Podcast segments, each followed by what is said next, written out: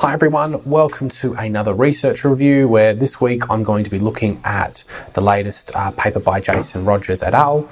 Titled Chronic Plantar Heel Pain is Principally Associated with Waist Girth, Systemic and Pain Central Factors, Not Foot Factors, a Case Control Study. And I really liked this paper, but before we dive in, sort of explain what they did. So it's a case control study.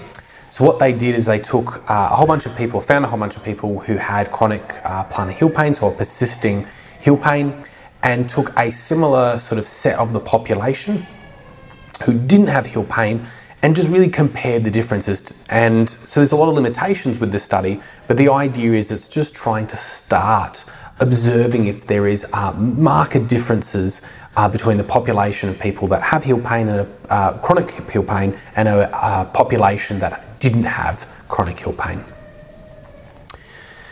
And so it was really interesting because what they found was that the population that had chronic plantar heel pain obviously had things like lower foot function and lower quality of life. That makes sense, they're in pain.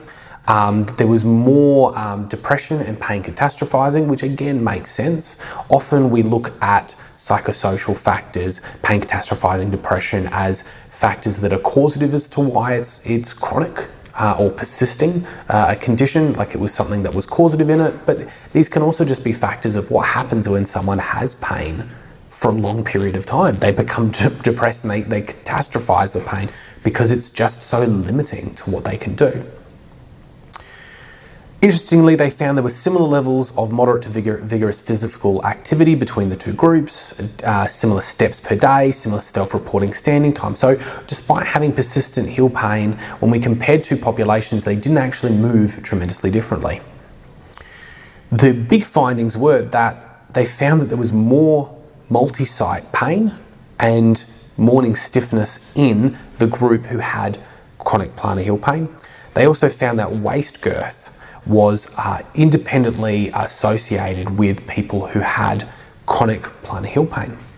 And this was in comparison to body impedance, so just a measure of overall fat content in the body compared to specifically fat around the waist, so central adiposity, indicating that traditional measures like BMI are not particularly good at identifying this. So these two factors, more multi-site pain, more morning stiffness, and more association with waist girth, really identify that there is probably a lot more going on with why this condition has persisted than just foot-related factors. So looking at metabolic health as well as looking at pain-related factors. So if someone has pain, and this is what we know generally, if someone has pain in other locations, there's two points. One, pain is in one area can make it more likely that pain occurs in another area, especially if it's persisting. But it's also the fact that there are generally potentially some other factors going on in that individual that has made other pain persist or other pain occur more easily. And therefore it makes, if you have a condition like heel pain, quite a common, normal sort of condition for a lot of people in the population to get, that all of a sudden, that's also going to have an impact on that pain. So we don't know a causative mechanism. We don't not identifying that, well, if we lose weight or we reduce pain, that there will be better outcomes. And I think that's a mistake we often make with these studies is, that we overreach, we overlook. And science is all about identifying patterns and extrapolating that data. But I think there's a warning here. There's a lot of different ways we can look and interpret this data.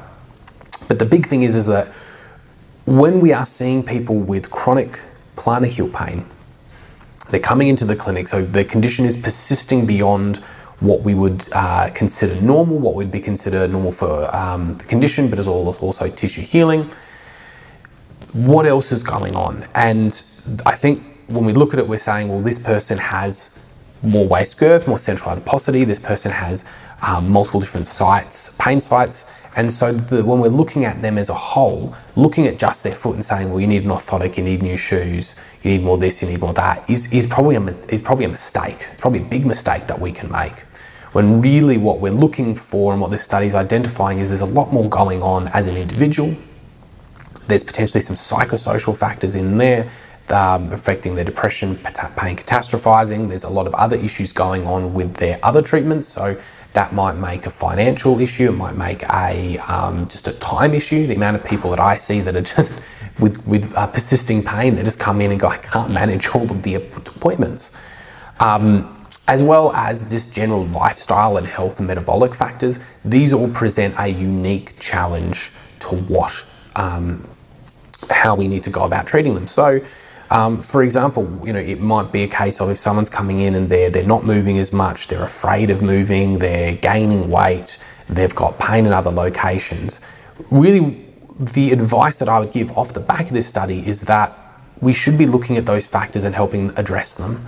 Not just for the fact that we think, oh, if we reduce their weight, their pain's going to go down. And I think that's a big mistake we make in a lot of things, is expecting not only a linear response, but looking at other factors that are potentially associated with a condition as a treatment target.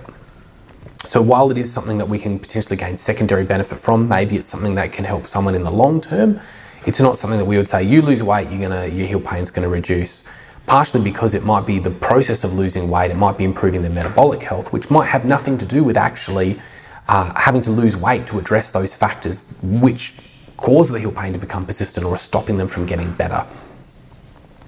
So I think that's a key component of looking at it. So if someone comes in for me with heel pain and it's been persistent, these are the factors that I'd screen for, these are the things that I would talk about, and try and figure out how it can fit in. So it's making our appointments potentially easier for someone if they have a lot of other appointments. With our exercise prescription, we might look at it as not always trying to strengthen the tissue because that's going to reduce pain, but it might just be exposing people to movements, to ways they can move, to amounts that they can move, to intensities that they can move, so increasing the intensity of exercise and making exercises heavier or faster, increasing the effort involved in them. And we can sort of highlight to them and give them experiences that help show them that the pain may not be as limiting for them as they feel, or that they can start to build some self-efficacy and some confidence in rebuilding and going back to exercise and activity, which can potentially help with managing other pain. That could potentially help with managing their weight. It could potentially be helped with all problems. We know it's very helpful in helping manage depression. So a lot of our management is focused not on sort of on the target of I need to reduce the pain, and we know that's incredibly helpful. This is where orthotics and shoes and other things, our load management can be incredibly helpful, and we should not be doing it. But it's identifying that these factors we can think about and we can manage.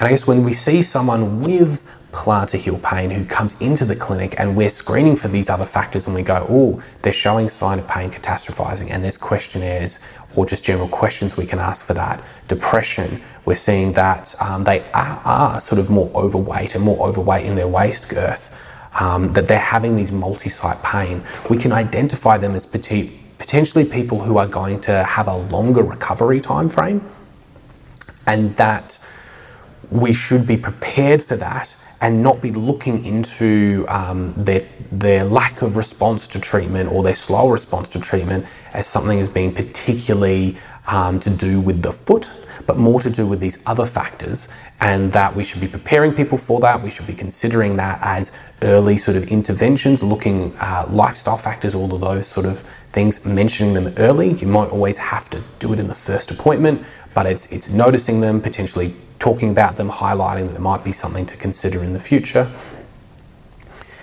And it just helps us, the biggest thing is it helps us prepare, because if that person isn't getting better and we've already given them a prognosis of saying this may take longer, it's a lot easier than if we've said we were going to get on top of this, we're going to manage this really quickly, and then they come back and they go, well, it's not really changing that much. It encourages us to then do things that are potentially not as evidence-based, or trying to chase pain when we know that's not always helpful.